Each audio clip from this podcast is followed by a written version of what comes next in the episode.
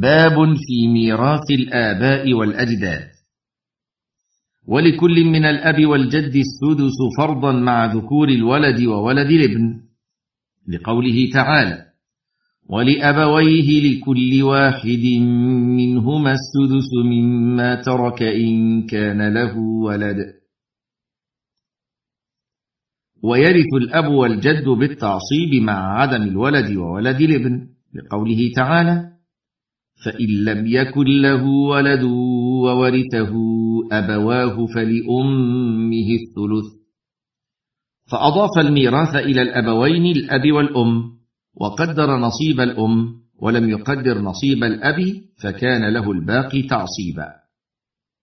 ويرث الأب والجد بالفرض والتعصيب معا مع إناث الأولاد وأولاد البنين لقوله صلى الله عليه وسلم ألحق الفرائض بأهلها فما بقي فلأولى رجل ذكر.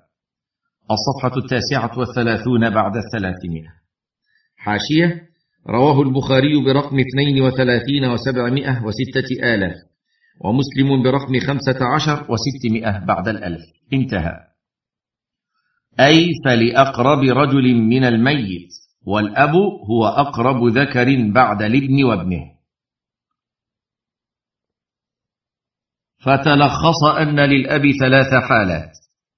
الحالة الأولى يرث فيها بالفرض فقط وذلك مع وجود ابن الميت لصلبه أو ابن ابنه وإن نزل. الحالة الثانية يرث فيها بالتعصيب فقط مع عدم الولد وولد الابن.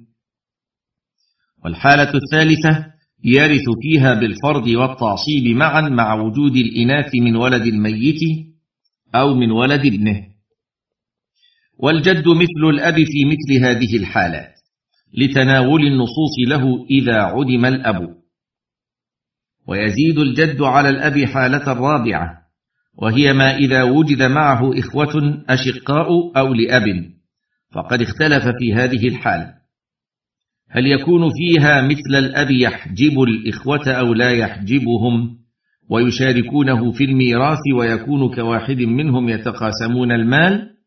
أو ما أبقت الفروض على كيفيات معروفة في هذا الباب لأن الجد والإخوة تساووا في الإدلاء بالأب. فالجد أبوه والإخوة أبناؤه فيتساوون في الميراث كما ذهب إلى ذلك جماعة من الصحابة كعلي وابن مسعود وزيد بن ثابت.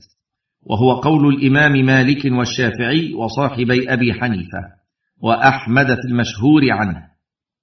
واستدلوا بأدلة وتوجيهات وأقيسة كثيرة مذكورة في الكتب المطولة.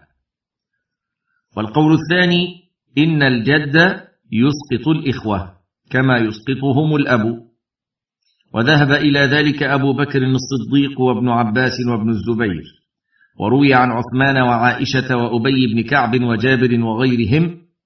وهو قول الإمام أبي حنيفة ورواية عن الإمام أحمد. واختاره شيخ الإسلام ابن تيمية وابن القيم والشيخ محمد بن عبد الوهاب رحم الله الجميع ولهم أدلة كثيرة وهذا القول أقرب إلى الصواب من القول الأول والله أعلم.